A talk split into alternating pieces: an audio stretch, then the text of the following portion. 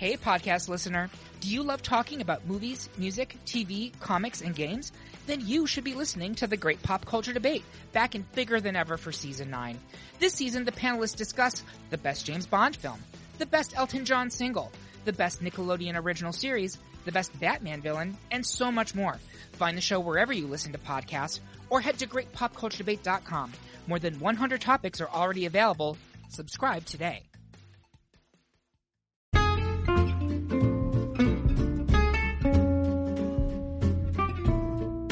Hello, and welcome to It's a Fandom Thing.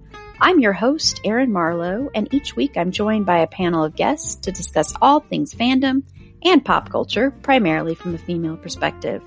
You'll find everything from fanfic to cosplay to Schitt's Creek to Supernatural and everything in between. So put on your favorite piece of fandom merch, set aside that fanfic that you're writing about your OTP, and sit back and enjoy this week's episode.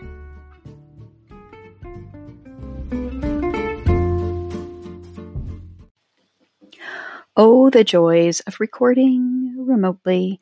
I want to apologize for some of the audio on here, in particular, um, Judy's audio. I really apologize. Tried to get it as best as I could, but it was not fixable completely. So apologies on that end, but I still think it's a great show and I hope you enjoy it. Thanks. Hello, and welcome to It's a Fandom Thing. We are continuing our celebration of Black History Month with two episodes this week celebrating comedy. Our first episode, we're going to talk about living single. So this should be a lot of fun. Have two amazing people on. So before we get into that, though, just a couple of quick housekeeping notes. Of course, we are taking listener support for as little as 99 cents a month to 9.99 a month. Just click the link in our show notes or head on over to our anchor page and click listener support there.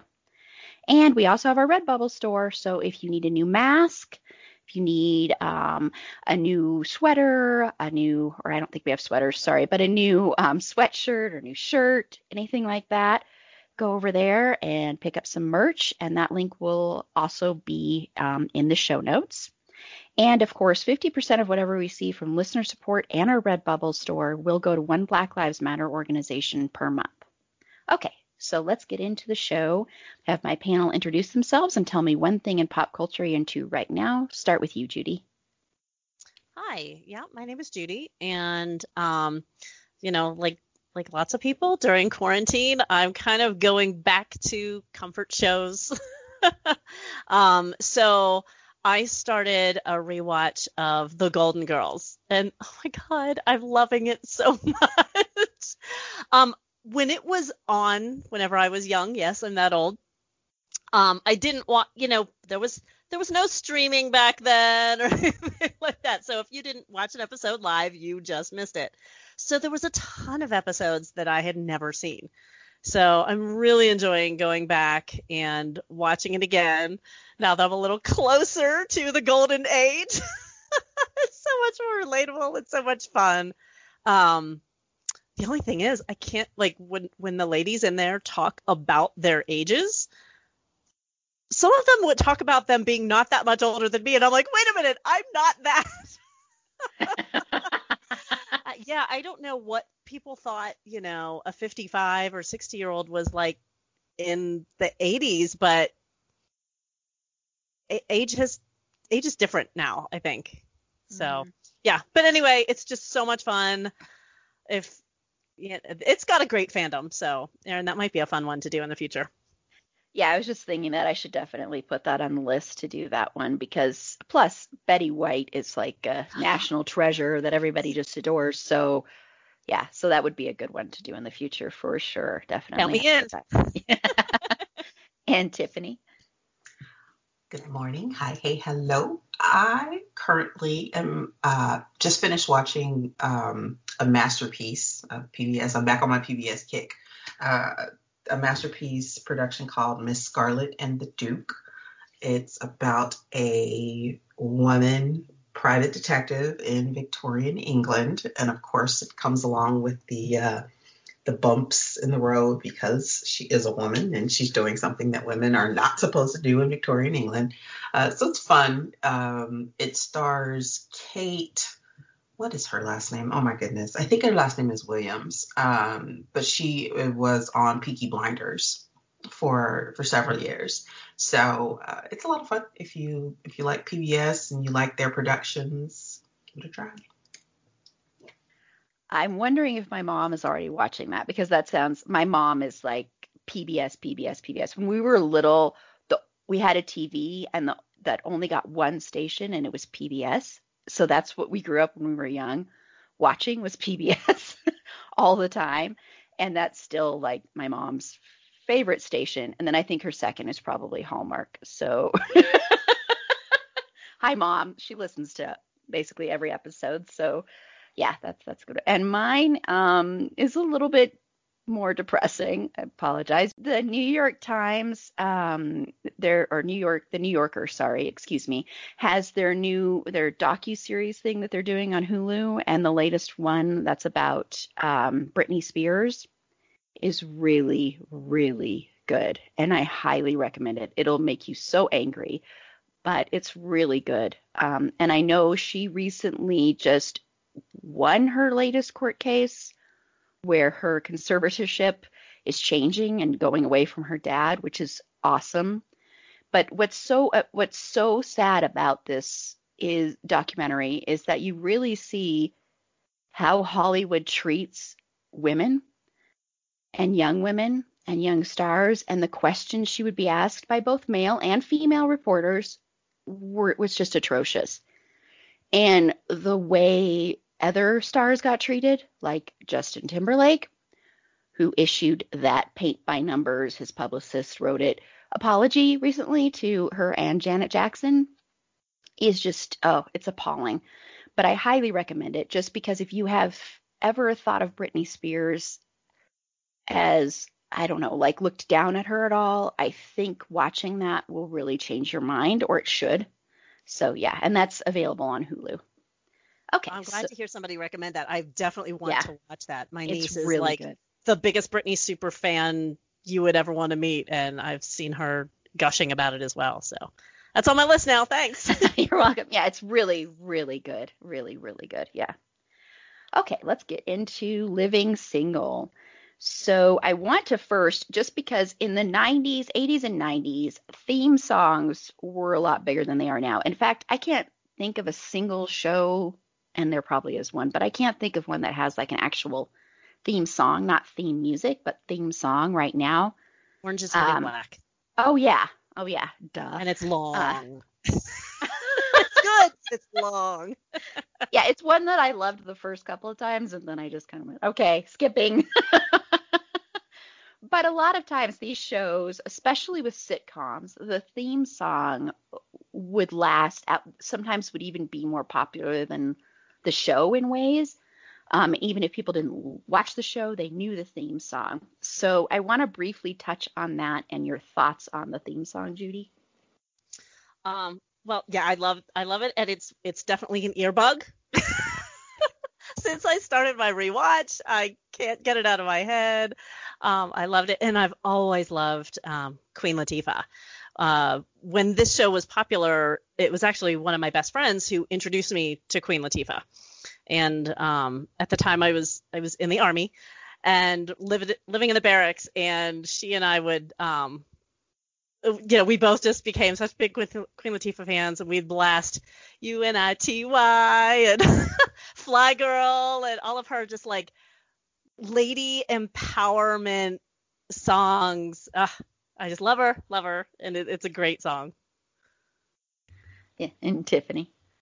It's one of my favorite theme songs ever. Um, and like you said, Erin, like they were, theme songs were all about getting you hyped for the show. That was a that was a big thing, and I, I'm sad that it that it doesn't happen now. Like I don't know why people figured that we didn't want theme songs anymore, but I still like them. So bring me bring me something catchy, um, something that I'll remember 30 years down the line, uh, like we do with Golden Girls, like we do with uh, Living Single or you know a different world, and which I know you'll be talking about later on too. Um, it's uh, not to mention the fact that in the uh, the the dance in the in the beginning too. The dance, yeah, that was um, that was Big Les. I don't know if you all know her, but she's um, an entertainment figure. She was a dancer, a trained dancer, and then she was an entertainment figure. She was a host and presenter and all this other stuff too. She she just did a ton of different things in the entertainment world. Um, but it just went so well with it. I don't think that they could have come up with anything better. It, it just perfectly encapsulated what the show was about. I felt. Um, so I still love it. I still sing along to it. yeah, it's. I mean, there are certain theme songs that you just instantly you remember the words, the lyrics, um, the opening, like. And I've had this one and Different World stuck in my head for a while now, just because rewatching them, so they're both kind of playing together. But also for me, like you know, the Family Ties theme song, I could instantly sing that for you. so that was sort of it, it's funny because they're like such a part of your childhood or your preteens or whatever if you grew up with them it's like kind of as much of a memory as certain other things you did and so you just kind of have them in there and it's nice to have and i think now without having them it's this weird thing where you i don't know I, it feels like you're missing a part of nostalgia in a way even though there are some theme songs that are incredibly annoying after a while or after the first couple times. It's still just this nice little comforting warm thing. I don't know. I don't know. So yeah it's it's a great one and also just the first opening the opening like the way the title cards are done and everything like that is also great and awesome and fits with that time period. Yeah. Judy you wanted to add something? Uh, just to to add on to what you said i think this one perfectly sets the tone. Like you know mm-hmm. exactly what you're going to get. The colors the dance the the whole feel the dancing in front of the the river there in new york city like it just gives you it it com- perfectly sets the tone to to what the mm-hmm. what's coming. Yeah, yeah, I totally totally agree. Okay, so let's turn our attention to the actual heart of the show, the characters. And let's touch first on Queen Latifah's character, Khadijah.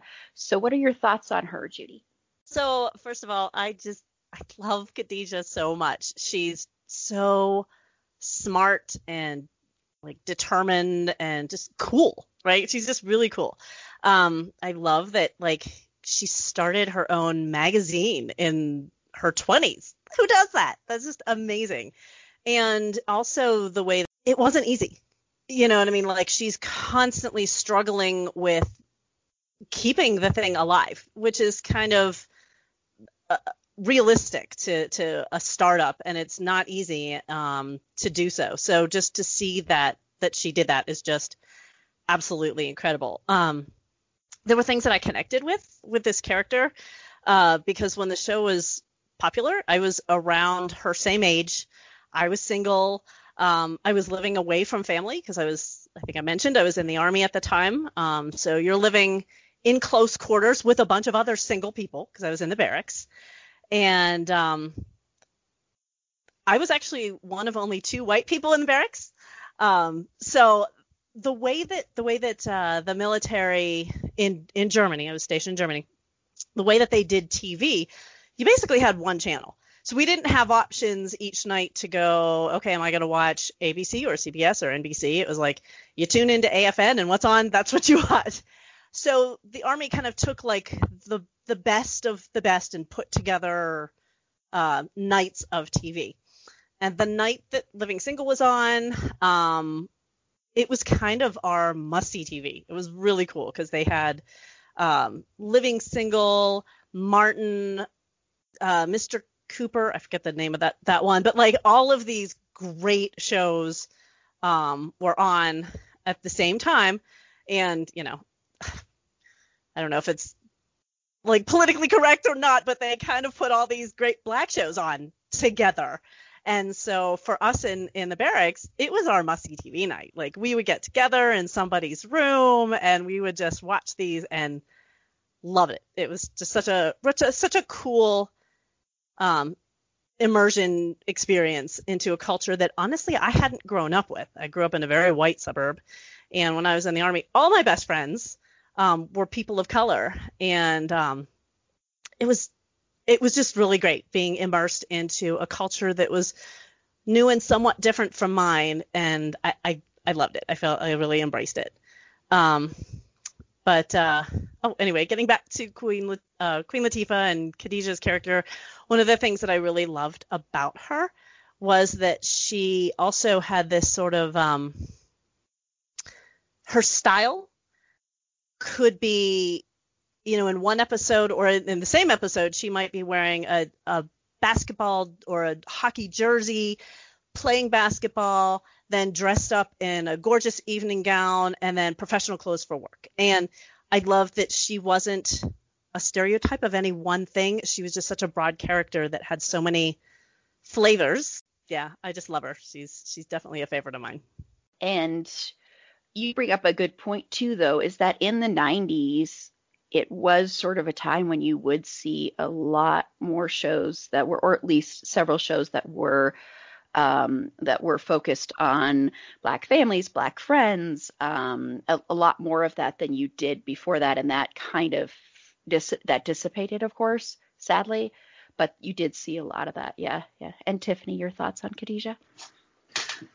I and I appreciate everything Judy said about that because um, it wasn't a glamorized viewpoint of life for 20 somethings in New York you had, and that's, and I should probably wait to touch on this later on, but I'm going to touch on it now.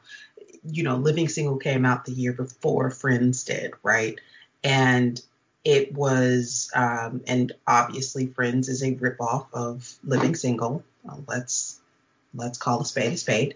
And I always appreciated how realistic Living Single portrayed life in the city because um, number one, they're living in, they're definitely living in Brooklyn. They're not living in like Manhattan or anything like that. You can tell that they're living in Brooklyn because they're in a brownstone.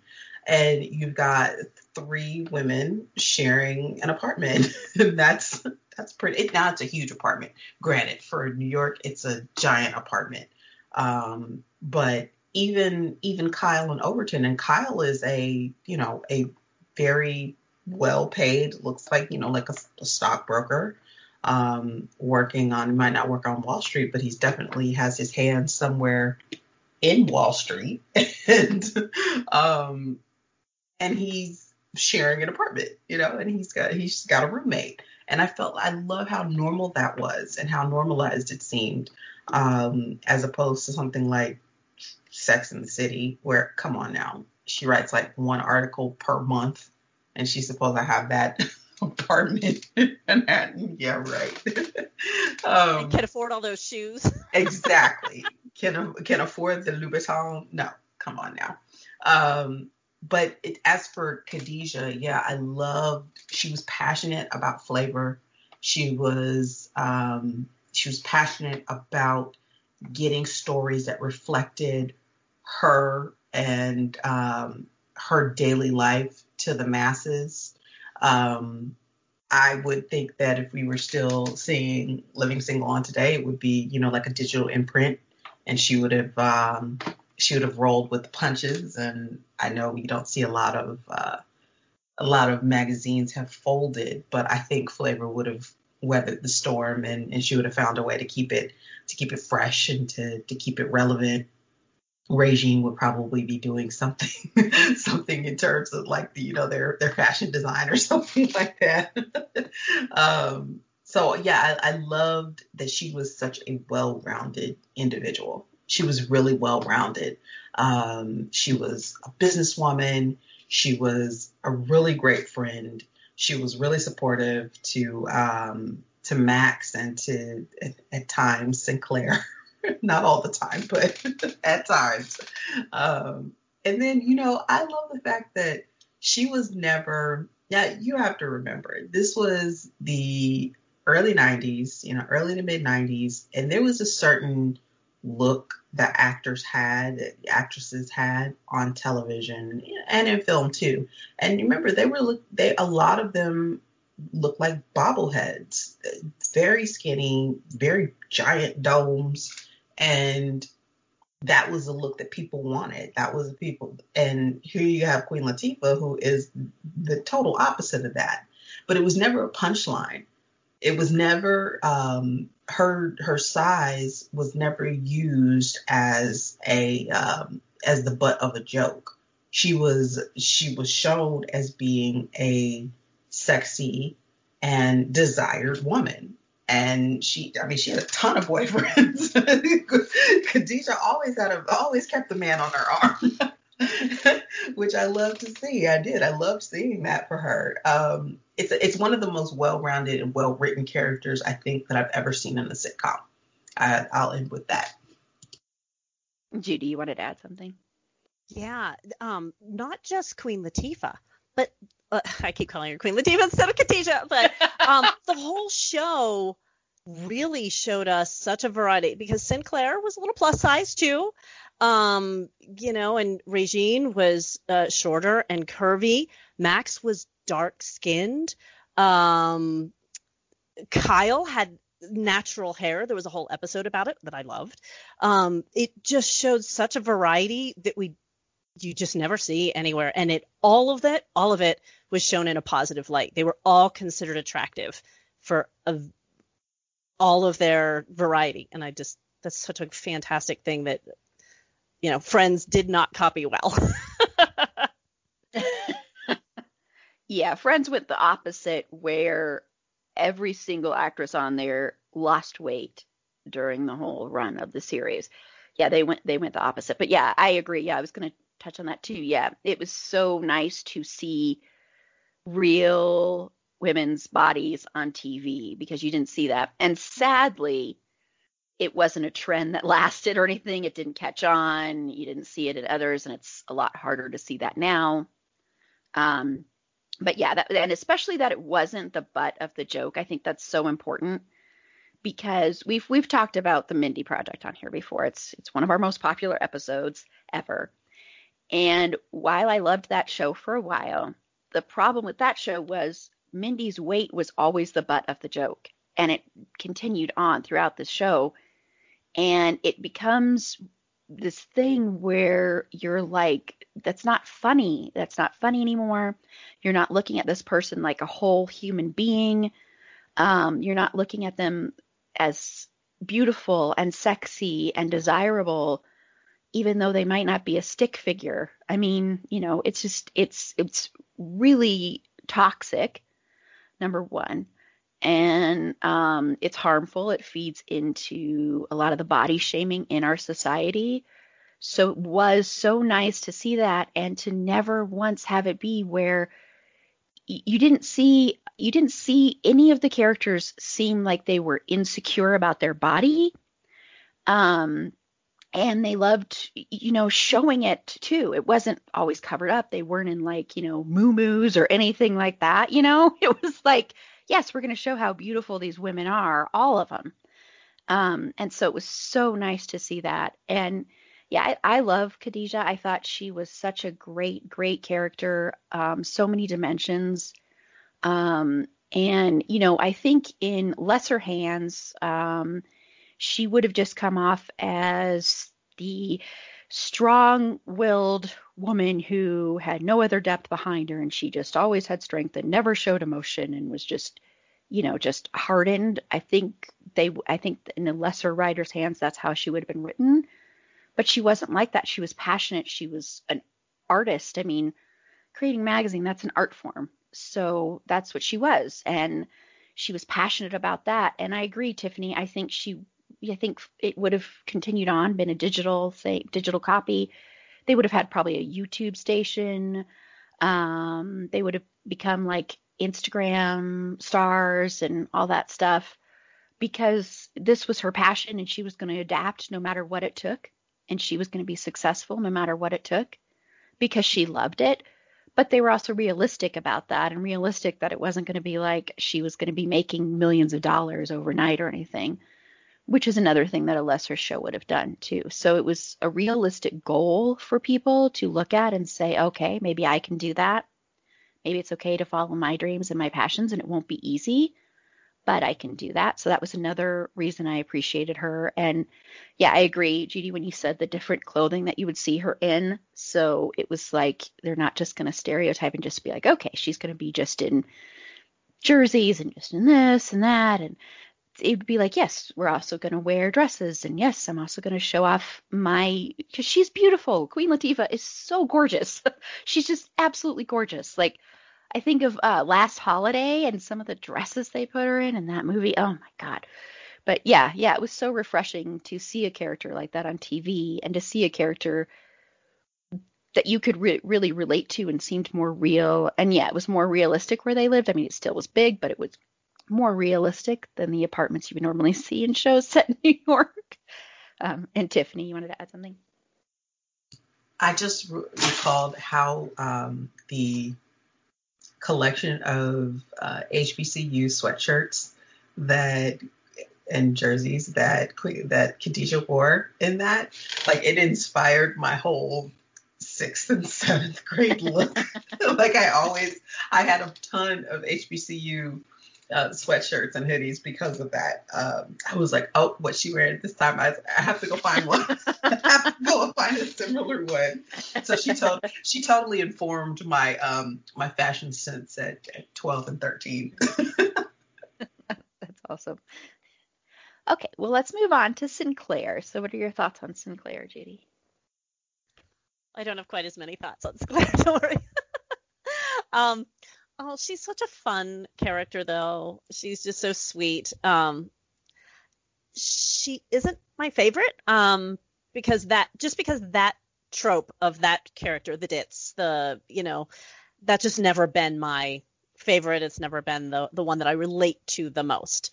Um, however, I do feel like through the seasons they brought into her and gave her more depth, and um, you know, instead of that instead of just being a ditz, she had sort of a folksy wisdom to her. Um, and I like what they did with her relationship with Obi, and that it didn't um, it didn't distract from the rest of the show, and it showed a different type of relationship.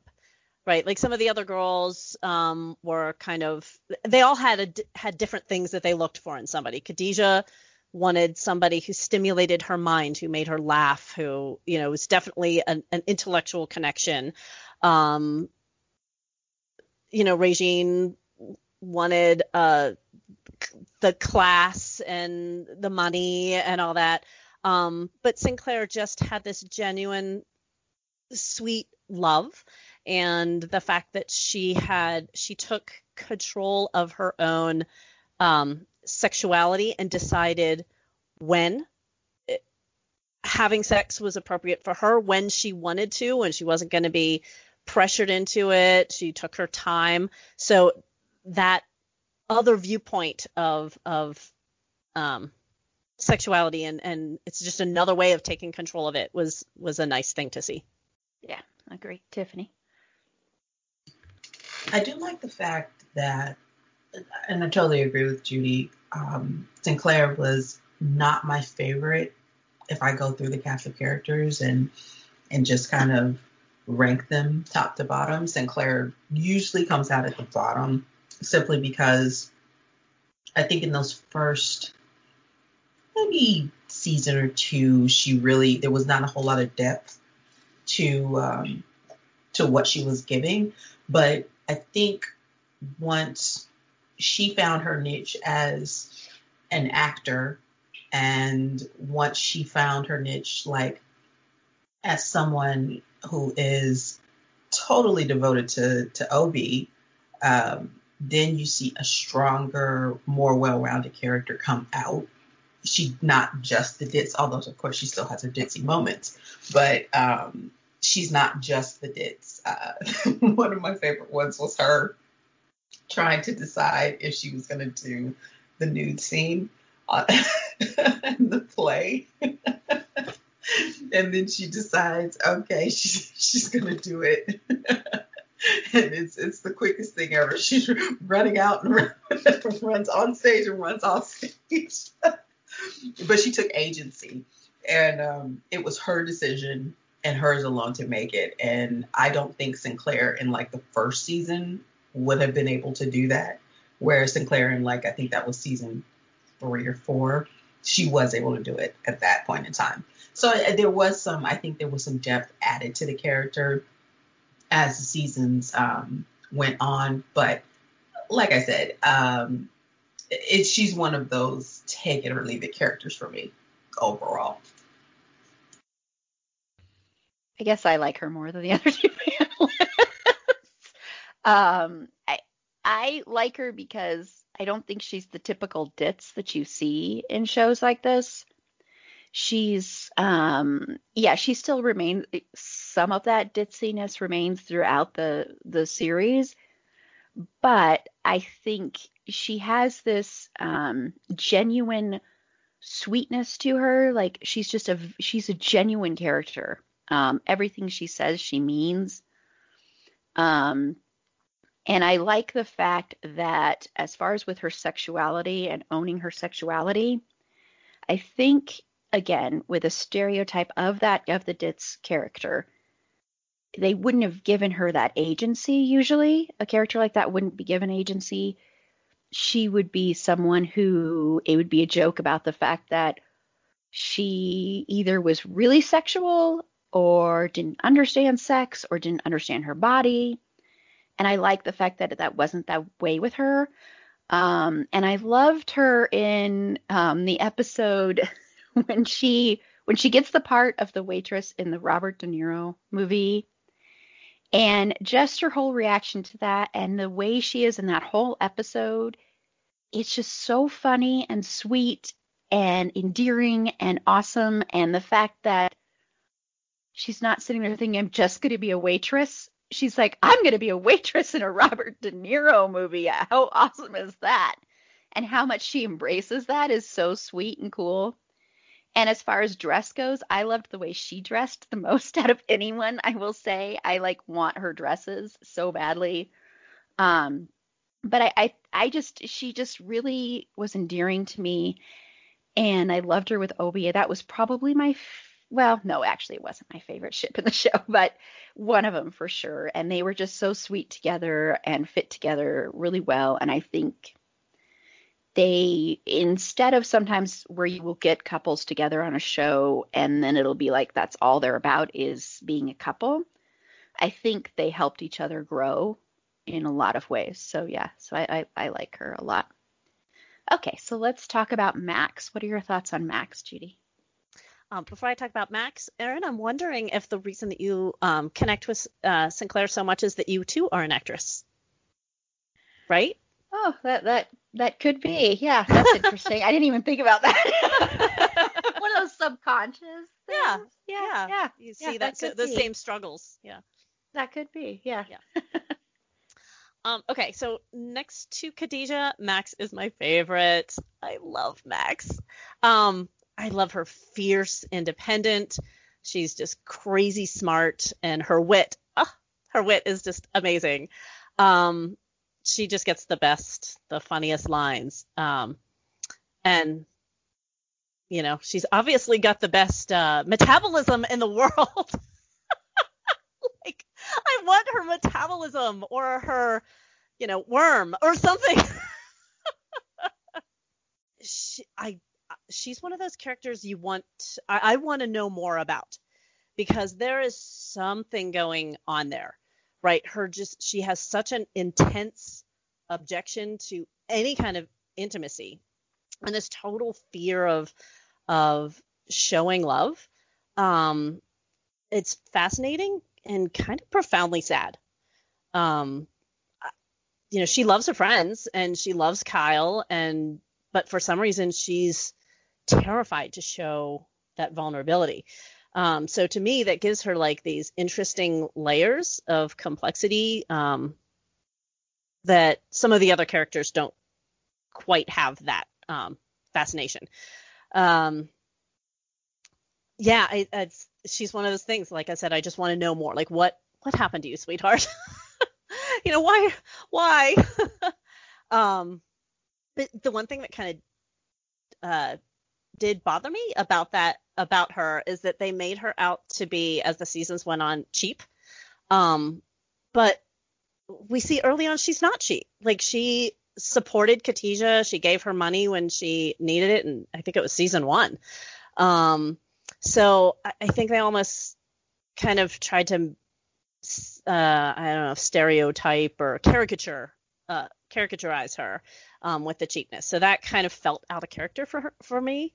Um, you know, and I guess they kind of built off that eating your neighbor's food is cheap. Um, but to me, I interpreted the eating your neighbor's food more as an excuse to connect with people. Um, you know, she lived alone. Um, so, and she was uh, almost afraid to come right out and say, I love you, I need you, I care about you. So, an excuse is, I'm going to come eat your food. Um, so, and maybe I'm reading into giving her more depth than the writers did, but that's kind of the way I felt about it. Um, but one of the other really interesting things to me about Max, and I think if that if this show was written today, it would probably be treated different. But I felt like she was extremely queer coded. Um, her clothing, her kind of gender neutral name. Uh, you know, she's got this nickname of the Maverick. Um, you know, she's got that stereotypical man hating jokes and and really her just complete inability to connect emotionally with men. Um, in fact, there's even an episode where she's mistaken from a man um, at a gay bar.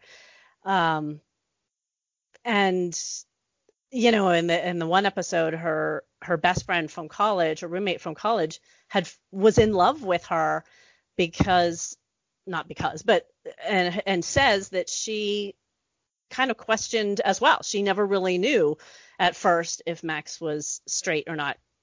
So I don't know. That's just a really fascinating, interesting layer to Max's character um, that I loved. And in fact, when in that episode, when her friend comes out to her, I almost felt like, oh my God, is Max?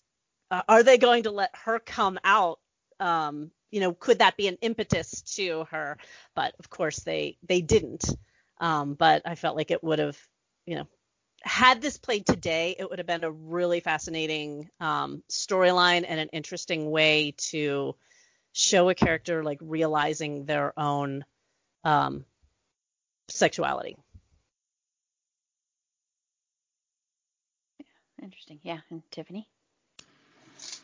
Max is definitely one of my favorites um, because, like Judy said, she has the world's most indomitable metabolisms I've ever seen because she eats 24 7 and she never gains weight. um, there was one, I don't know if you all remember the episode where she finds out she's allergic to chocolate and she keeps on eating it. She's like, it's worth it. It's worth it. She's shoving the chocolate in her mouth while she's sneezing. Hilarious. Um, she's such an interesting character study because she's she's very strong. She's very strong willed. And uh, but I think she has she does have this soft spot. She has this soft side um, for her friends. She's fiercely, fiercely protective of them um, especially Khadijah. You know, like you said, Judy, you know, she did. She was an investor in flavor, um, so she definitely wasn't cheap at first. She, you know, she wasn't like miserly with her money. She spent her money, and mean, clearly her wardrobe was extensive, so she was definitely spending money. Um, I do think that her always being over there and eating, I think it's because Max didn't have the time and can't cook. she just she's just one of those people who's like, okay, you know what? Regine can cook because Regine was a good cook. I don't know if you all remember. She was a really good cook. So Max is like, I'm to come and eat your food because your food tastes a lot better than what I can get uh, or what I can make for myself. Um, I do agree with you, Judy, as well, that I think uh, today's character would probably be, I mean, it will probably be at least queer adjacent. You know, D- definitely curious about some things, maybe not fully aware of the curiosity, but it definitely would have been a little bit more, um, a little bit more prevalent than how they portrayed it back in the 90s.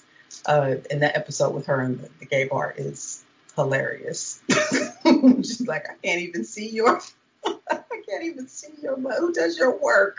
I can't even see your mustache. so funny, so funny, classic lines.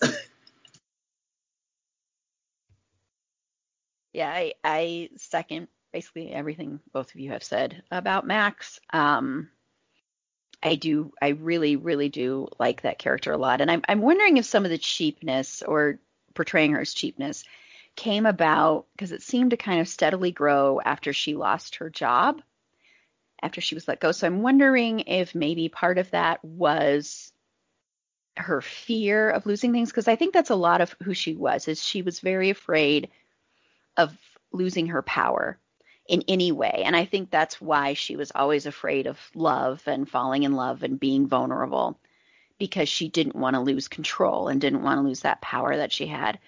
And so I'm wondering if maybe that was part of it is she lost she, in her mind she lost a little bit of her power. And so maybe she was worried that she would lose more of it if she wasn't more careful with her money. So that could be part of it. Um, I do I do agree it would be nice to know a little bit more of her her backstory, a little bit more of where those walls came from, why she has those walls built up. Um, but then you would see her have these moments like when she is to cook when she comes into the kitchen and she's like I am gonna cook a meal for. I, I, think it was right after Kyle like accidentally saved her from the robber because he stormed into the store, you know, and and saved her from from the robber, and she was just like, it was one of those worst times you saw her really treat Kyle differently than she ever did before. um, and her going into the kitchen and saying she's gonna cook for him, and it was just this kind of different side to her, so you knew there was this vulnerability way down there uh, that every once in a while would come out. Um, and yeah, she was fiercely loyal, fiercely loyal to everybody that she really cared about.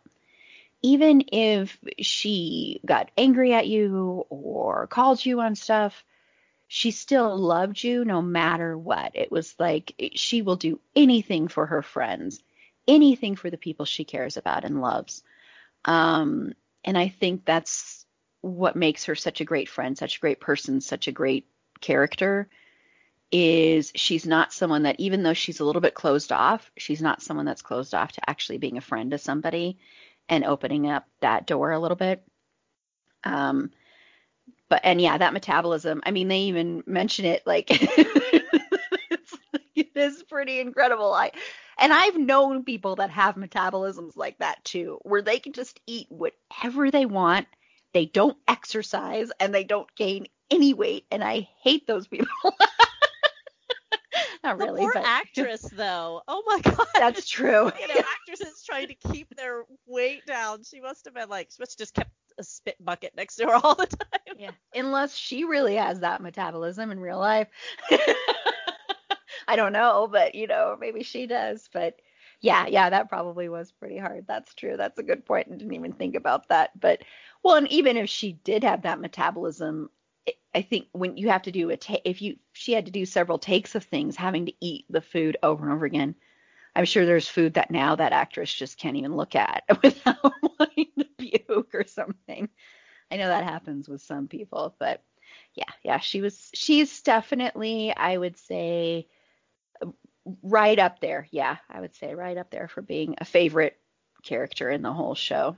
So, yeah, so let's you know, turn to. they actually weren't going to keep her. They they were thinking oh, about really? getting rid of the character of Max. I'm like, why? she became a favorite. Mm. Yeah. Yeah, that happens sometimes where they have a character in a show and then they end up becoming a favorite, even though they were like, we're just gonna have them there for a couple of episodes. But yeah. Okay, let's move on to Regine. What are your thoughts on Regine, Judy? Um, well, I love Kim Fields. So and she just played her so much fun and um when she laughed, I laughed. Like her laugh was just the most infectious thing on that show. I loved it, loved it to death. Um, and one of the things, speaking of her laugh, one of the things that I loved about the show as a whole, not just her, but I love the way they all the characters interacted with each other in such a such playful ways. It felt very familiar. That's the way my friends and I did. You know, it was that whole busting balls kind of culture. You know, we would sit around and tease each other and joke with each other, and it was all very good natured. It was never malicious, and we all laughed at each other's jokes and our own jokes at everybody else's um, expense. But again, very good nature, and it just felt it felt like lo- watching me and my group of friends. Like that's how we interacted. We were constantly teasing each other and joking around with each other and stuff. So I I just I just loved it because I don't remember ever seeing that on another show. Usually when other shows show um groups of people like teasing each other, it's it's a little more malicious is too strong of a word, but a, yeah, uh, a, a little more hurtful. Um a little bit more of a dig. Um, where with these group of friends, they all they all got it. You know what I mean? They they got the joke and they loved joking with each other. Um, and again, it just came up as so authentic and something I don't know if I've ever seen another show recreate. Um, but anyway, kind of back to Regine. Um, I love that she um, she grew up in the hood. Um, but she took that sensibility and that sense of um, that kind of style and uh, twisted it into her own, just really kind of cool, unique, classy sensibility and sense of style. Um, and oh my god, I loved her wigs. Like every episode, I just couldn't wait to see what she, what else she was gonna do with her hair. Um, uh, yeah, I, I I love that she was completely comfortable owning her sexuality um, and her own attractiveness. Um, she wasn't, she knew she was beautiful. Um, she knew how to use that beauty as a tool to get what she wanted. Um, and it was never really played off as a as a bad thing. I mean, it's just another tool in your toolbox, right? You know, I've got this uh, sense of style and I've got whatever, you know, and, and one of the things that I have is my my beauty and I'm going to use that to get what I what I want. So that was kind of an interesting and she was never really um put down by that from her friends. Her friends are like, eh, well, that's what she wants. That's what she's doing. You know, good for her. Um, but she also grew through the seasons. Um, so, you know, if they had just kept her as nothing but shallow, you could have really gotten tired of the character. Um, but she grew through the seasons, you know, like that one time when she was dating a father and the son, and you think totally she's going to pick, you know, the young handsome son, and she picks the father who, um, you know, is more intellectually stimulating to her. Um, and then there was the, uh, you know, when she rejects the one guy that she was dating, um, the the big guy. I, I I can't remember his name, but he was on the the heavy side, and um, she he was rich, but she knew that he made a better friend than he did a life partner, husband, whatever, and so she chose to stay friends, and I, I think that showed a you know some character growth and and some depth. Um, I did dislike her end. It was weirdly abrupt, and she wasn't in the last couple episodes, and it was just kind of like, wait, where'd Regine go?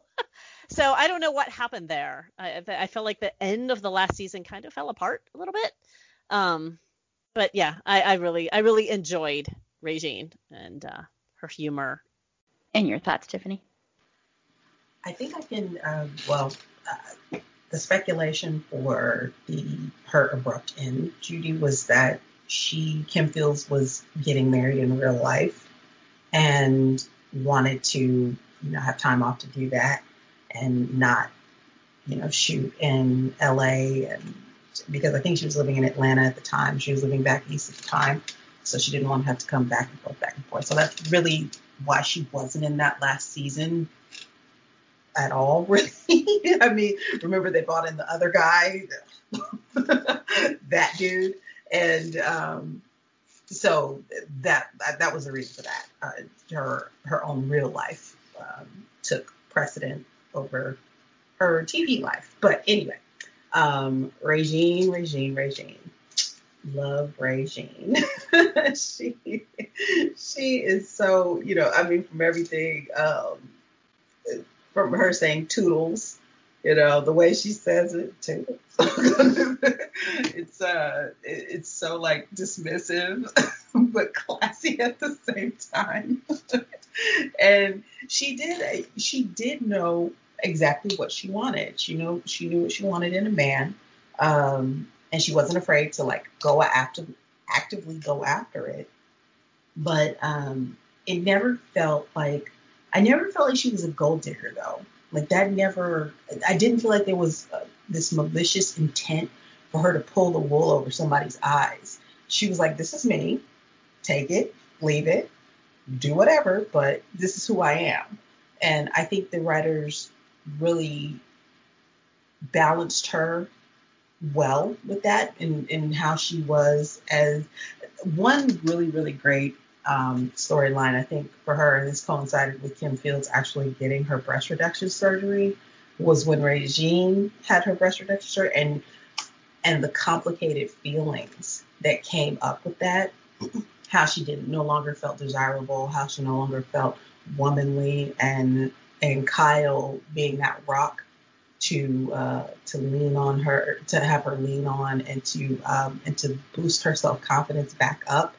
Um, that I thought was a really really well written episode. Um, it's one of those ones where I think it gives you just see a lot of uh, different layers, and you see how talented an actress Kim Fields is, uh, because she was really she played sadness really really well because that was an that wasn't an um, an emotion that you saw a lot of times in conjunction with Regine, but she did it really, really well for that storyline.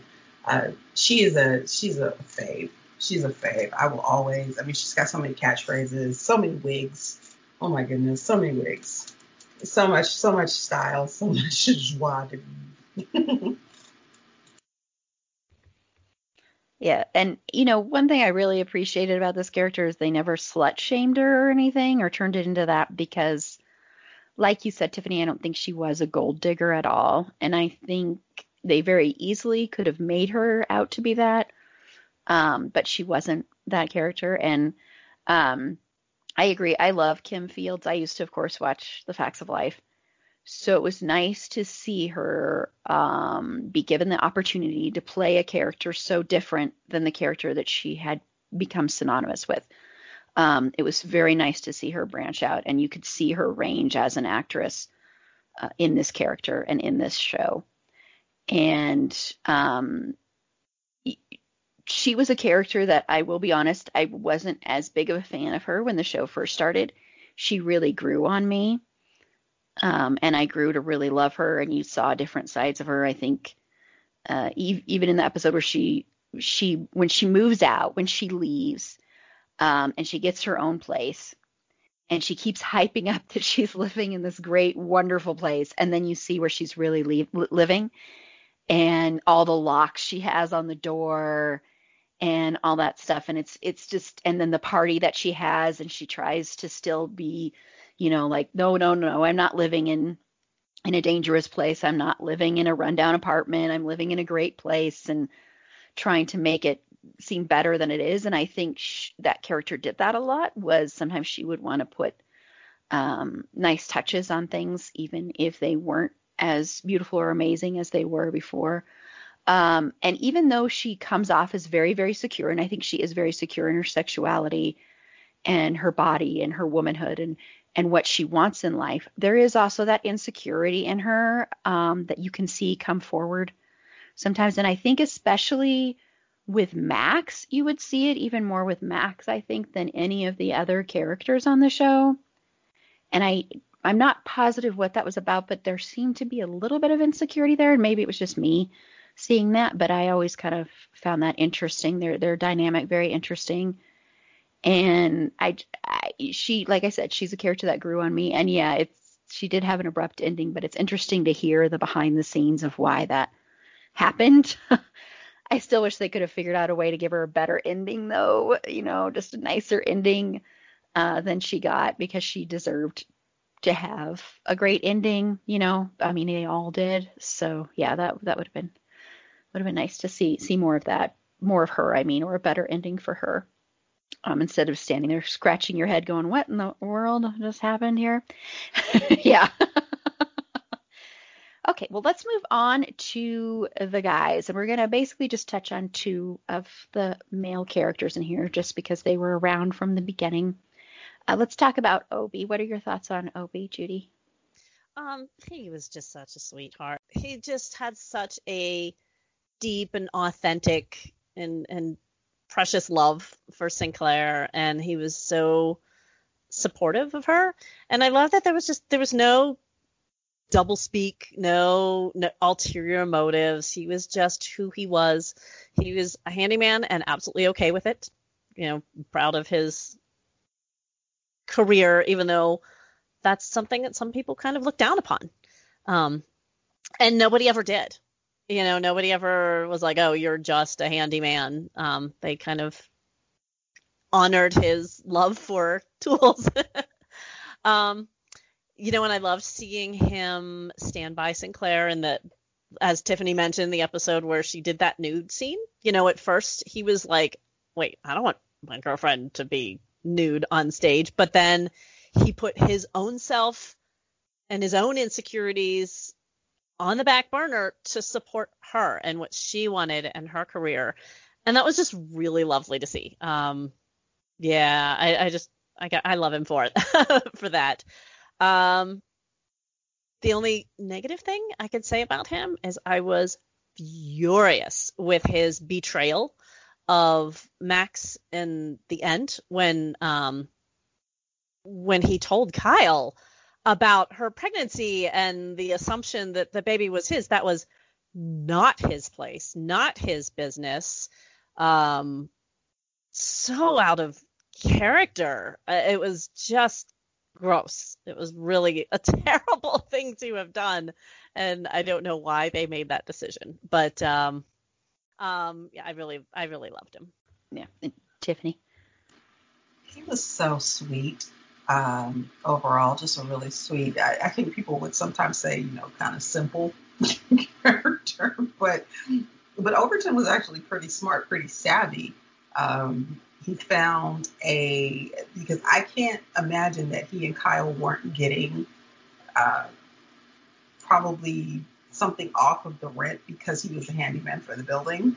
So he's living he's living in 2013, so he knew um, that's something smart. Just keep your keep your ducats in your pocket.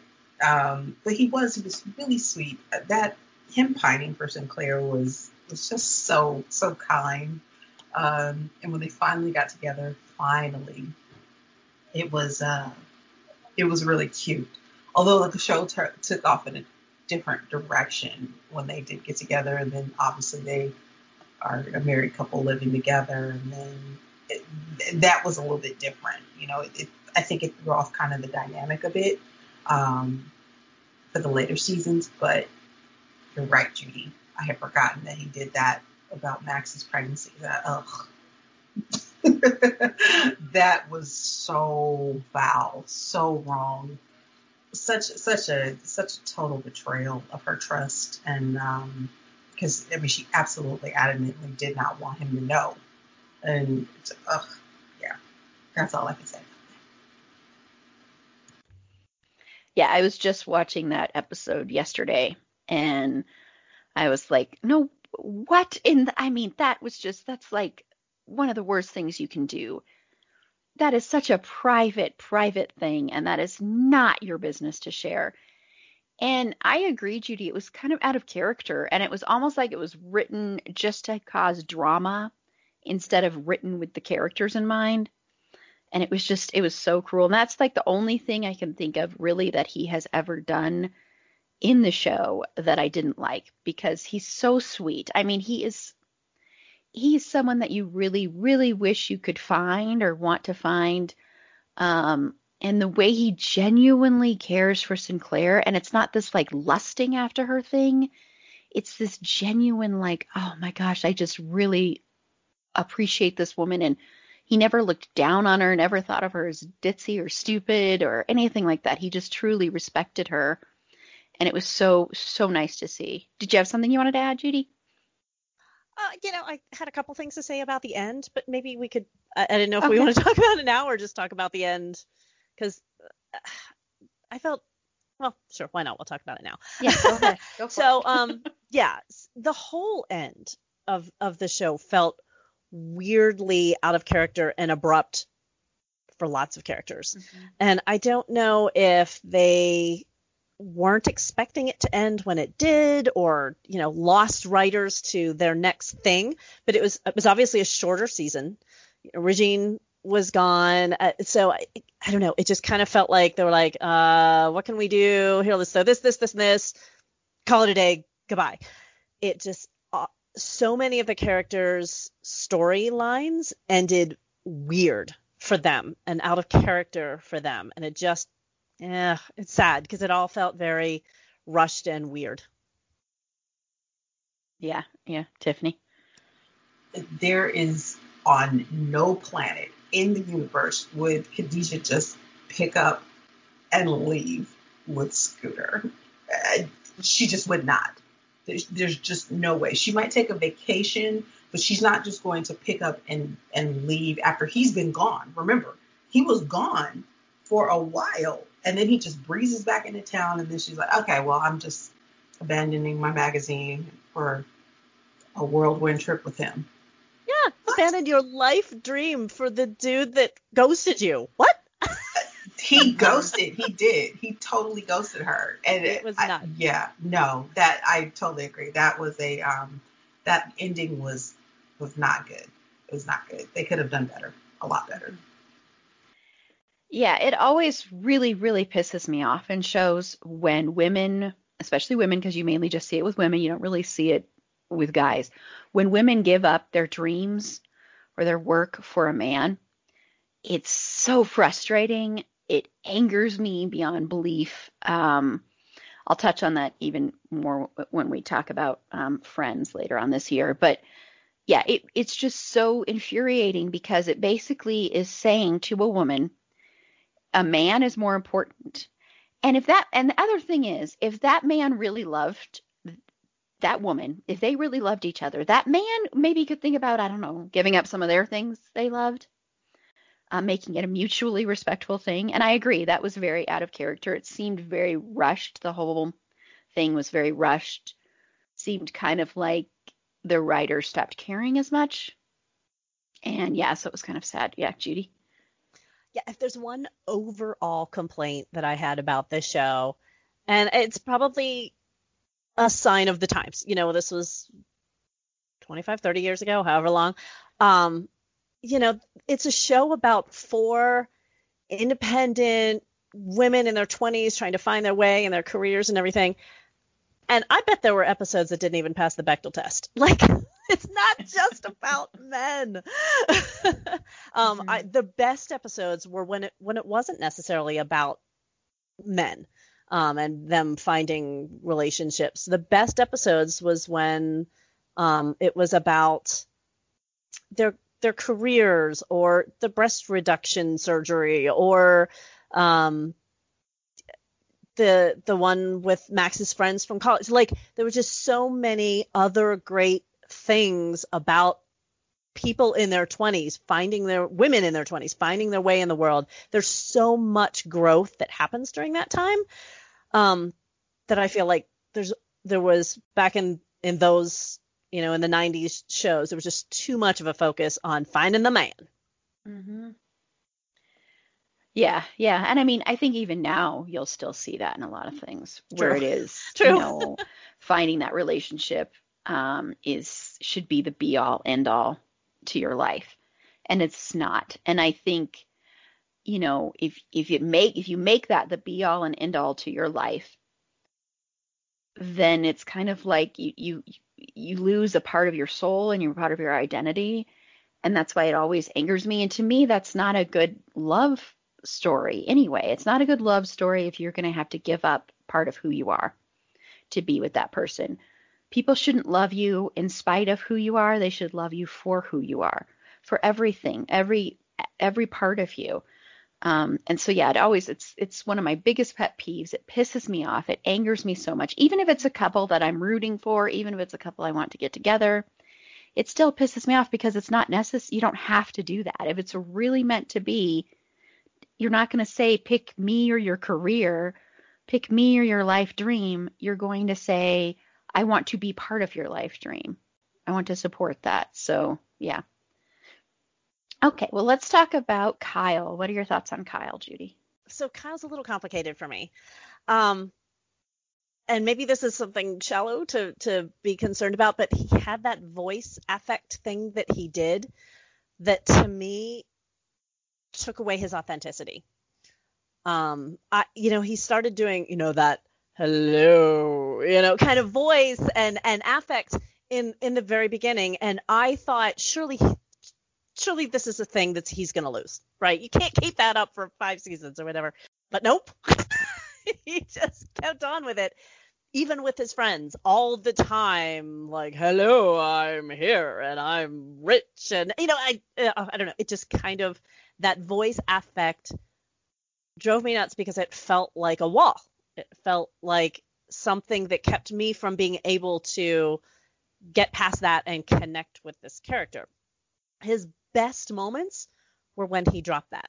And there weren't a lot of them, but when he dropped that, oh gosh, it was it was great. Like um you know, with Regine in in the hospital when she had her surgery or there's a moment with Max out on the fire escape when they're talking about moving to London or not and and he's asking her please tell me how you feel and he drops that affect and he's authentic and it's it's just gorgeous. I'm like, we needed more of that from him. Um, I feel like because of that, I I wasn't able to really connect with that character. Um, that said, he, he he had the great he had a great humor. He had great lines. Um, and uh, yeah, I I don't know. Like I said, a, a kind of complicated relationship with him. There's some there's moments when he was this great friend um, and truly cared about this group of people. You could tell how much he loved them. Um, but uh, also, I was I was really annoyed with him with his whole. I'm just going to buy Max a ticket to come to London so she can drop her entire life and follow me. That was that was really annoying.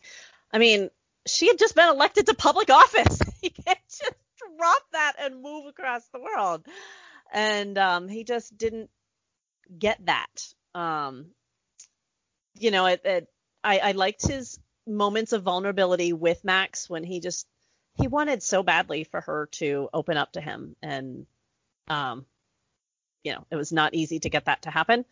But uh, yeah, he's like I said, complicated character for me. There are moments that I just love him to death, and there were moments that I felt like I couldn't get past that facade and connect with him.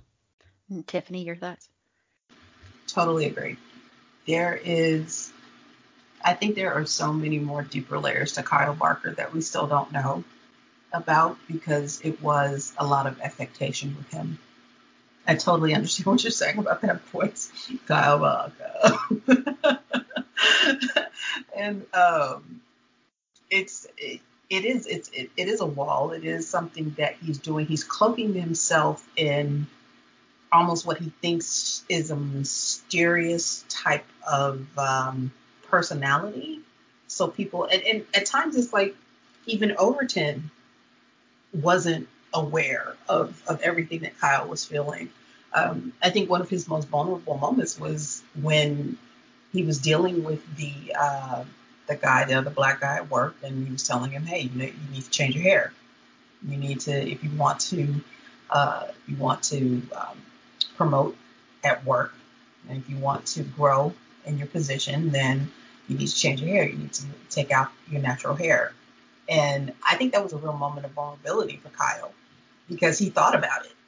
He did. He, he thought about it really, really, really a lot before he finally stood his ground and said, "No, I'm not going to do that. This is part of part and parcel of who I am, and I shouldn't have to change me and the hair that grows out of my head in order to appease you."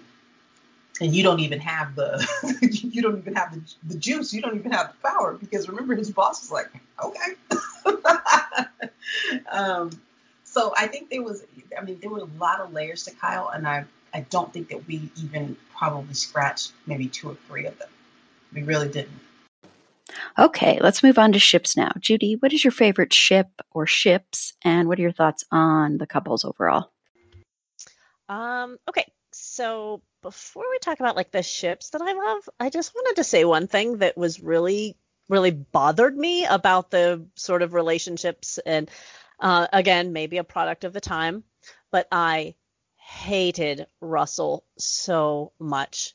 He was so cringy. He was a sexual harasser, and I was furious that Khadijah didn't fire him for it. Um, like, stop that. Do not let him sexually harass your friend and your roommate. It's gross treatment of Regine. It drove me up a freaking wall. Um, and I was I was terrified that they were going to like those two were going to end up together. Like they were, you know, they were I feel like they danced on the edge of that and I'm not sure why they, you know, backtracked and didn't go there, but boy, they they walk that line, and I was like, no, no, no, no, no, please don't let Regine end up with this man, because that's a that's a trope, and I think Erin, you've you've done this trope before, the, the stalk you till you love me trope, which I absolutely hate. So, um, I want to thank whoever made the decision not to make that happen. I will send them a cookie basket or something. So yeah, so we'll start off with that was the worst ship on the show. Um, let's see, what other ships did I like? Um, Max and Kyle, of course, we have to talk about Max and Kyle. Um, I I do I did root for them, and I do love them together. Um, they're gorgeous. You know, first of all, they're both just gorgeous people, and their chemistry and their you know, um, sexual tension from the very beginning was electric. Like you, you just knew it was there from the beginning. Um, is it a complicated, disastrous, messy relationship? Absolutely. um, and of course, you know, we we briefly talked about the end, how that was that was really toxic. How oh yeah, sure, we're gonna end up together just because she's pregnant with what might be his baby I don't know. It was a it was a weird ending for them. Um, I kind of always hoped that they would take that and use it to blossom both of their characters and show us more of their vulnerabilities. Um, and we did get some, of course. You know, the just the mere fact that Maxine said "I love you" was that was huge, huge, huge, huge for her.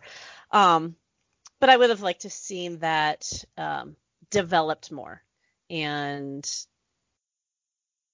shown each of the characters' growth through that.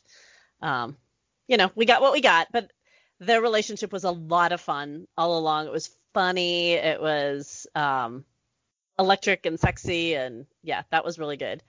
Um, you know, we already talked about the uh, Synclaire and Obie, how how sweet they were. And then the other kind of big ship, big-ish ship on the show was Khadijah and, and Scooter, who I loved. I, I just I loved them in in the early seasons when they were together. Um, but then after Scooter went off and ghosted her, I was like, yeah, I was not I was not on team. I don't know what what would be the ship for Khadijah Scooter called. That would be a weird name. scooter. I don't know. but um, yeah, I was not on on that at all. It just kind of came back out of nowhere in, over over a period of two episodes, suddenly he's back. We haven't seen him for years. Suddenly she's in love with him, running away with him, uh, giving up everything that she loved for that. No, no, no, no. Um, but uh, yeah, I don't know. That's what I have to say about ships. Thanks, and Tiffany. I agree. I agree. I agree. that I mean, I Max and Kyle were. I mean, they were electric. They were. They were electric. Um, when he when he sings um, "My Funny Valentine," she pretty much just melts into her into the floor. uh, that was amazing that was an amazing moment. Um, you could tell something was uh, coming down the pipeline with the with them when that happened. Um, and yeah, with, with exceptions to that really really weird final season, um, I think it would have been interesting to see how their dynamic would have ended up if everything had maintained, if everybody, if the crew was still in New York. Um, and not Kyle in London and people scattered to like, you know, the four corners. Um, I never, the funny thing is, like, for as many men as Regine dated, I've never really shipped her with anybody. Like, not really. I mean, I didn't. You know, even when she ends up, you know, marrying old dude whose name I can't remember because I mean, that's how much he did not really matter. Um, yeah, I, I never really shipped her with anybody, and I certainly never shipped Khadijah with Scooter because that that whole situation with him ghosting her just I was so irritated by that. I was so irritated with that. Um, I felt like, you know, who I did kind of ship Khadijah with, Grant Hill. she, she had a chance to be with a basketball player. and that would have been adorable, even though he would have been traveling, you know, and playing ball. But that's okay. They could have made it work. Darn it. Those basketball players they brought on the show were not the best actors. they were not. They were not. Let's let's call a spade a spade. Although it was cute, though. I think I, I think I think it was still cute. I think if anyone could handle a relationship with someone who's on the road all the time, I think Khadijah could do it and make it work. And I think that would have been fine for her. Um, I'm just going to briefly touch on Kyle, and then I'll get into the ships. Um, I I agree about the affectation with his voice and everything, but I I always really liked Kyle a lot, and I um I'm not sure why. I just I think maybe you could see a little bit beyond that. Whenever he would play, like the first when he's playing the piano, or when he would sing, um, or especially when he was really being vulnerable with Max, uh, you could see a different side to him. And I do think he took on that affectation as a way of protecting himself. Um, and I think he was very similar to Max in that way, where he had those walls up and he didn't really want to be completely vulnerable. He didn't really want to show every side of himself. But Max brought it out in him. And I think if he was going to give up anything for anybody, it would be Max.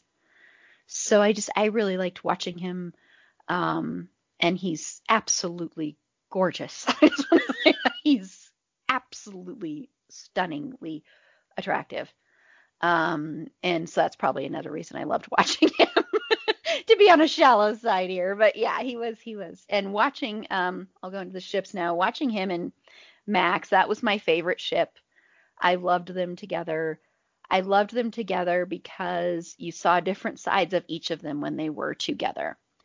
And I, while I do think the way they had them end up together with her getting pregnant and with it maybe being his, I mean, who knows? In my mind, I was like, that's probably not his sperm.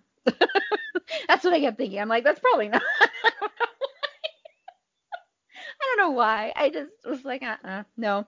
Um, Judy, did you want to say something on that? And it was really gross that he lied on his donor oh, yeah. stuff. Mm-hmm. Like, oh, Why did they do that? Yeah, that was there was there was a lot of problematic things that Mhm. happened there with that whole pregnancy. Yeah, yeah, and there are so many better ways they could have gotten those two back together. They didn't have to use the old tired pregnancy kind of thing. It was just kind of weird and I don't know. And yeah, and him wanting her to give up everything to go to London with him was problematic to me because I think the reason they liked each other was they were both strong, independent people. And I think that's why they gelled. And so any of them wanting the other one to give up anything just didn't seem to work to me and kind of was like spitting in the face of that relationship. Um, but yeah, I, I loved them together. Um, Obie and Synclaire is just like perfection. I mean, there, there's just nothing wrong with that relationship, in my opinion. Um, there's so much mutual respect there, so much love, and so much friendship. That's the other thing I like about their relationship is they genuinely like each other. And I think that's so important for a relationship to last and be healthy and be good is that you don't just love each other, you actually like each other. And they really, really, really did. Um, and I think those are the only two ships that I really consistently liked for the most part, even with the weird ending. Um, but yeah, with Scooter, I loved Scooter at first, and then Scooter just became a total ass. And frankly, uh, uh, Khadijah would have never put up with that or wanted to be with him in the end. It made no sense.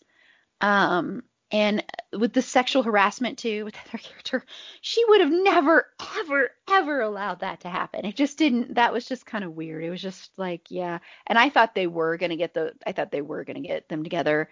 Um, they were gonna have Regine get together with him, and so that is a relief that that didn't happen. Um, and I agree. I'm trying to think if I shipped Regine with anybody, and I, I, I agree, Tiffany. I don't think I did. I think with her, it would have been. She's one of those that I wanted her to find a lot more individuality and be with herself more. Um, like the episode when she's dating herself. you know that kind of. I wanted her to have a little bit more of that. Um, so I think it would have been interesting if it would have ended like that kind of. Um, but yeah, yeah, it, it's definitely. Even though I I love some of the love stories on here, I think the friendships are what really make this show. Um, it's the real friendships in there and the reality of the friendships. And like you mentioned a, a while ago, Judy, not having that backstabbing, not having it be cruel, that even if you are um, kind of making fun of each other, it's more in a playful way, in a loving way, and there's never that cattiness or that I'm going to treat you this way because I am intimidated by you and I want you to feel below me kind of thing. And they never did that, where you will see that a lot more in other shows with women, with female characters, is the cattiness will be played up, and they didn't do that. So I really, really appreciated that. Okay, so I want to just, um, another thing I just want to touch on are there any other storylines or episodes you want to call out, Judy? Um, well, one thing that I, I would just love to call out is a great nod and something that this show did, it was just a veritable parade of who's who at the time of guest stars, of just the hottest black actors and athletes and musicians and you name it. Like they were all on the show. Like every week you'd just be like, oh, look who it is. You know, just excited at who was going to guest star next. So that was really a cool thing to see. Um, favorite episodes. I, I love Woman to Woman. That's the one where Max's roommate from college comes into town for her wedding shower, and um, we get to see Max's vulnerability because she's truly hurt that her her roommate didn't come out to her before she came out to other people, and um, yeah, it was just it was just really sweet and lovely to see Max's Max's vulnerability and, and see her I shouldn't say it was sweet to see her hurt, but it was it was interesting and it was a, a really cool character growth moment for her to really show pain and vulnerability and, and hurt and to have um to, to reconcile with her roommate. So that was I, I just love that episode. Um we we talked about Regine's uh, breast reduction. That was just a, a great an interesting story that showed that character's vulnerability and it showed her insecurities and her fears. And um, it was a really memorable and and moving episode. Um, Kyle's hair, you know, the natural hair, that was that was not just an interesting episode, but it was an important episode. Um, it's a really important topic, and it's something that I'm I'm glad that they dealt with. Um, the one where the girls are tired of getting hit on at bars, so they go to a gay bar. It's so funny and so clever. There are so many jokes, but they're never at the expense of LGBT people. Um, they are uh, they just interact with the patrons of the bar and have a blast with it and have fun with it. Um, yeah, I mean, of course, over the show, this was the 90s, so I think there were a couple of times where they said words like tranny and that kind of stuff that, you know, nowadays would be a little less acceptable, um, a little cringy by today's standards, but I never felt like they were um, disrespectful or queer people were the butt of any jokes. So I, I really enjoyed that about it. And then my other two favorite episodes are the ones where um, that I shouldn't say they're in the past, but kind of like um, flashbacky sort of things. One of them was the one where Kyle's trying to save the jazz club from the 20s, and so they're all characters from the 20s, and they get to perform on stage in the glorious costumes, and it's just so much fun. And then the other one is called Up. I wrote this down. Up the ladder through the roof and that's the one where Khadijah dreams that um, she and the girls are like a 60s Motown group. Oh, I just love it. So, and anytime, anytime Khadijah gets to sing, or Kyle for that matter, but Khadijah even more, anytime she gets to sing, I'm um, my Queen Latifah fangirl comes out. so I love this. Yeah, and Tiffany.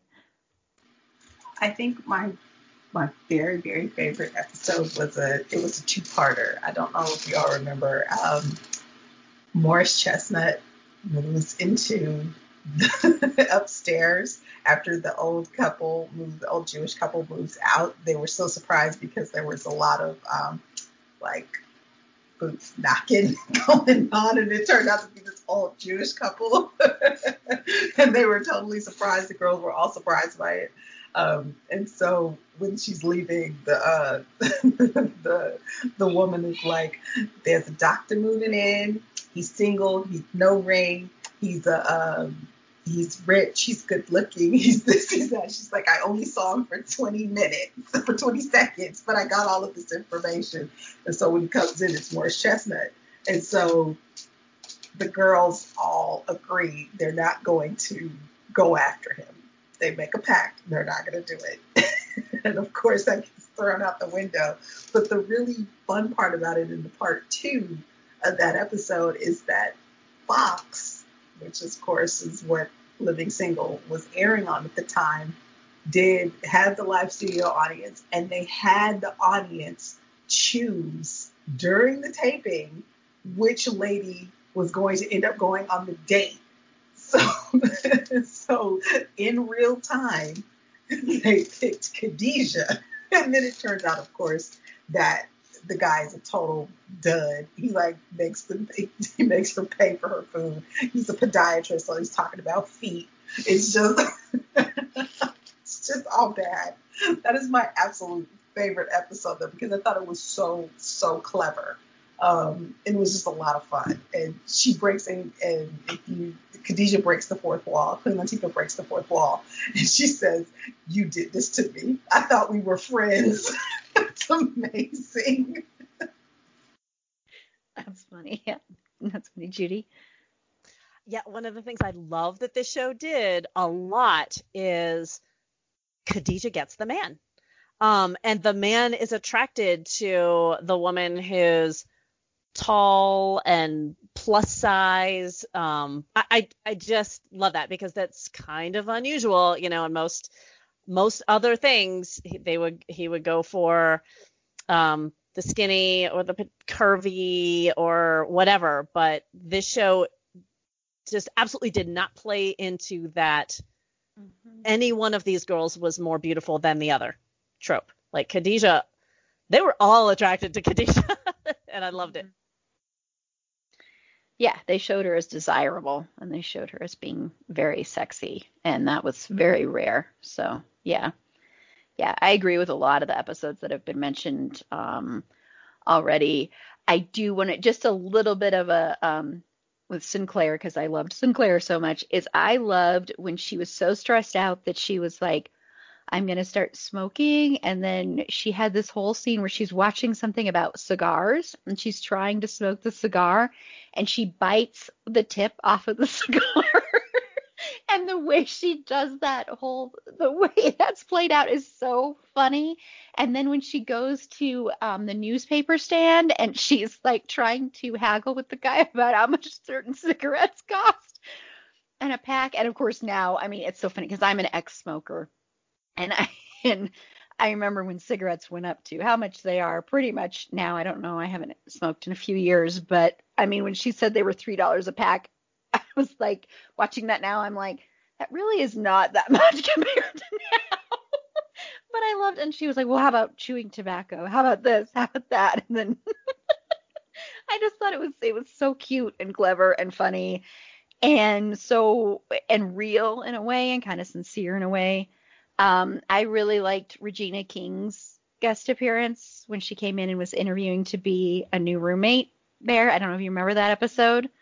Um, but yeah, I, I really liked that. Yeah, seeing all the different guest stars um, was just really remarkable and amazing, and and was so much so much fun to see who would be the next one, and you'd have ones you'd hope would be on there, and then having ones you didn't even think about, and that kind of stuff. Yeah, Tiffany. I had forgotten also. My second favorite episode was uh, when Khadijah, her nemesis from uh, her her high school basketball days, and it was uh, Cheryl Miller, who's if you're not a big women's college basketball fan, Cheryl Miller is like arguably the best women's college basketball player of all time, and she, they play a one-on-one game, and it does not go well. at all. It does not go well at all. But um, that one is amazing too. Like you were saying, the the guest stars, the guest appearances that um, that they managed to get, it was just like who's who, and it's just so much fun. And I think they really, the writers really reveled in creating these storylines that were just so amusing for all of us to watch. I mean, because here she is Khadijah, who we know was a big basketball fan, and we know in real life Queen Latifah is a big basketball fan, and they they embody that, they infuse that into her character, and it's just that episode is hilarious because at the end she's so sore she can barely walk off the court, and Scooter has to help her walk up, shuffle off the court. Hilarious, so funny. Yeah, and I think until the later seasons, and this is, and I probably really noticed it this time just because I did a lot of skipping around and making sure I watched um, season premieres and season finales. I think they did season premieres and season finales really well in the beginning of this show. Um, and I always look to a show to leave me wanting more in their season finales. I mean, granted, sometimes that can be frustrating if you don't know if the show's coming back and you're like, oh man, what if I never find out what happened? But I think for the most part, it, with the exception of the last season, really, I think they did a really good job with those. So I want to point out that too. Okay, well, what I want to talk about, and we already, it was already briefly touched on, Tiffany touched on it a little bit earlier, is of course Friends uh, premiered a year after this, and Friends basically appropriated everything from this show. Um, and so I want to talk about that and everybody's thoughts on that. Judy? Yeah, um, I know that this show came out about a year uh, before Friends. So, you know, I- will give them that the concept was probably already there. They were probably already starting to write stories and cast and whatnot because, you know, TV doesn't happen overnight. It's a long process. So when this aired, Friends was probably already in its infancy of, of development. However, you can see that there was definitely a lot of um, tapping into that dynamic and and whatnot. Um, it, it sucks that friends came along after and really sucked the oxygen out of the air that kind of should have belonged to this show. Um, cause I, I don't know. I, I think this show did it better in a lot of ways. Um, and you know, Friends just became a juggernaut, and uh, yeah, I, I don't know. I just, I don't know. Um, I guess I have a slightly different experience with it uh, because knowing that back here in the states, they were on opposite each other. So you you either watch Friends or you watched Living Single. So they were they were competitors. Over in Germany, they weren't competitors. You know, it might have been like Tuesday night was Living Single, but we could watch Friends on Wednesdays. So they weren't competitors. So the the experience of those two shows being on at the same time was a little bit different for me, I think. And Tiffany. Yeah, it was. Um, I was never. I was never a fan of Friends. It just did not speak to me. It didn't speak to um, how I felt as a young black kid watching TV. It it was not on my radar at all. But I knew when people did start talking about it, they're like, "Oh, a group of six friends living in New York." I'm like, "Wait a minute, this concept sounds familiar. What what is happening here?" And I just didn't think it had any of the. It didn't have any of the heart. Um, it didn't have any of the um, just the fun that that Living Single did. I eventually ended up watching, you know, just a few episodes here or there, and I'm like, this is boring. this this doesn't this doesn't appeal to me at all. So I didn't watch it after that point in time. Um, but I think it's it's kind of a well known fact that that Friends bit off of Living Single. Like Living Single was a template, and Friends bit off of it, even if they were in development, like let's say at the same time. But we know how Hollywood works, and they sample bits and pieces from all over the place and it, you can definitely see it in in the blueprint. And it's just it's a shame that um, it ended up being on NBC, which had a lot more money to promote and to, to pump it up than Fox did with Living Single. And that's why you get something like Friends lasting for how long did it even last? 10 years, 11 years, however long it lasted and then becoming the juggernaut that it is. And then you have something living single is a lot smaller, a lot quieter. Beloved, of course. I mean, wasn't wouldn't be talking about it, but um, but definitely a lot smaller. Definitely not the behemoth that Friends became. Judy, you wanted to add something? Yeah, you know, you talk when you talk about the heart the, that it didn't have the heart. I I enjoyed Friends. Um, here and there. I mean, I was never like a super fan of it, um, but I did enjoy it. But I definitely the thing that I missed about Friends that this show had, and I, you know, when I talked about it earlier, was that just fun dynamic of the way that they interacted with each other, and it was um, they they teased each other and laughed together and not at each other's expense. And I think that may be kind of the difference there for me. Um, I enjoyed both shows, but this one, I don't know, it had that um, dynamic uh, where they all just kind of had that fun, ball, bus- ball busting love for each other. Um, I'll preface this by saying I'm a huge Friends fan. I see all the problems with it, especially now. You see it, I mean, because I still watch it. I still watch it constantly. I know scenes from certain episodes. I know exactly what episode that is. Um, I still quote Friends. I like on Thanksgiving, I watched every Thanksgiving episode um, before the dog show because I think those were some of the best episodes. So I just want to preface by saying that is that I'm one of those people that I watched it religiously. It was that and then ER. And I just, it was like just the be all end all um, you know, when Friends was out, uh, it came out during my senior year in high school. And so it was kind of like following, like being a, a young person following that with ridiculous expectations of how your life would be because it never would be like that. ever. You couldn't afford any of those places they lived in, of course, number one. However, I do see that I, you know, even some of the characters you could say are modeled after the characters in Living Single, but with not as much depth. Um, the, um, what's the word I'm looking for? The, well, the homophobia, but also the, the gay panic that's throughout Friends. It's a big thing that permeates almost every season of Friends. Um, is a big thing that I, I don't think, I know you touched on it earlier, Judy. I don't think Living Single really did that.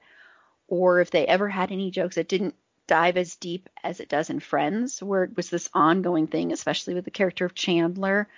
Um, and we'll definitely talk about that when we talk about Friends, because we're going to be talking about Friends later this year. Um, and we're definitely going to delve into that because you have to talk about that.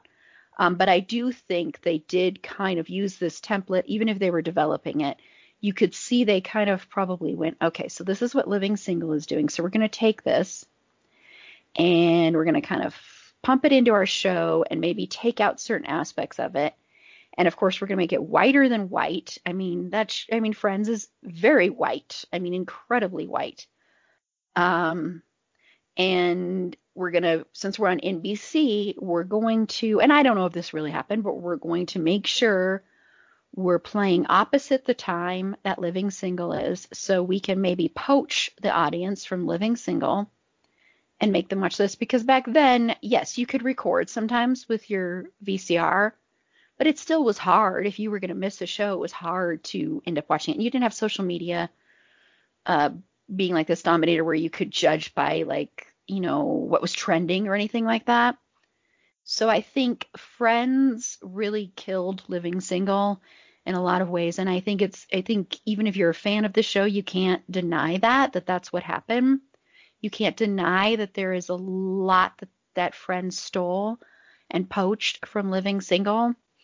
Um, and I think they they knew they knew they're like, well, we've got this white show with these skinny women on it, these skinny beautiful women on it. Um, these somewhat attractive men. I mean, but not the same. I mean, I Sorry, I mean. Two out of so, three. yeah, yeah, yeah, yeah. Um, and and I I will always love Chandler. I know he's a problematic character, but I will always love Chandler. Um, but I but you you can see that that they did that and they went okay, you know, we're going to use this and because we're going to have these white beautiful people in it, we know we will probably have a way of making this be more successful. So you can't ever deny that that happened, no matter how much you love the show. Because, like I said, I have watched Friends so many times I lost count. But I do realize, especially now when you watch it when you're older, and especially now in these in this time, the fat jokes. I mean, there's a lot of fat jokes in that show, so it's like you kind of lose that thing. And while the friends liked each other, they all are kind of pretty much horrible people in a lot of ways. I mean, they're really mean to each other, they're really cruel to each other. So it's this way of like kind of like you said, taking the heart out of of the show. Um, yeah. And Judy, you wanted to add something? Yeah, it's funny, you know, just kind of popped in my head is talking about the the white show versus the you know primarily black show. Just a funny comment about the white characters on Living Single. I it just kind of cracked me up that they were always just such doofuses. there was like maybe one or two white characters on the show that weren't, but uh, you know, it was absolutely a show from a black perspective that had black writers, black actors, and the black experience in in Brooklyn. And yeah, I don't know. It just kind of cracked me up that all the people, all the white people, were a little bit doofusy. which is a, it, it which is definitely a, a good thing you know we have too many stereotypes in white shows so yeah, time we have a little bit of yeah exactly, I, mean, exactly. I am white for anybody that can't tell by listening.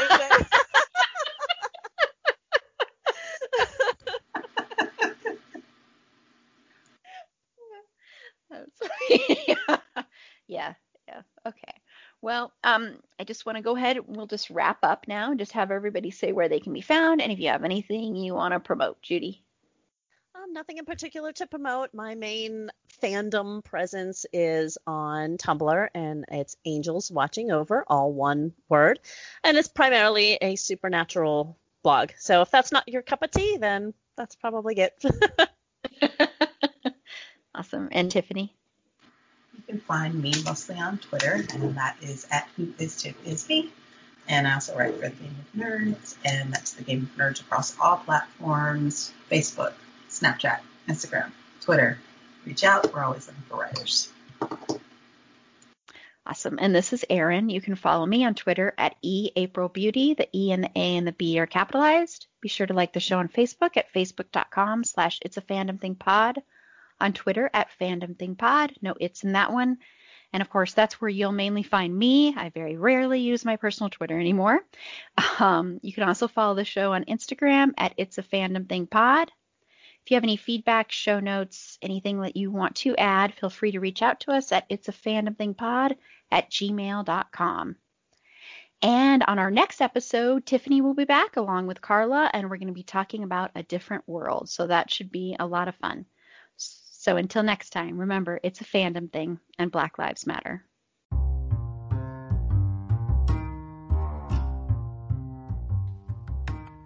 Thank you again for listening to It's a Fandom Thing. Be sure to rate and review us on Apple Podcasts and follow us on all your favorite podcast platforms. Our logo was designed by Brooke Belly with cover art by Carla Temis. Additional research was done by Megan Archuleta. Our Instagram and Facebook content producer and creator is Erin Amos and our producer is Lila Tafola. I'm your host, Erin Marlowe, and remember, keep that fandom spirit alive.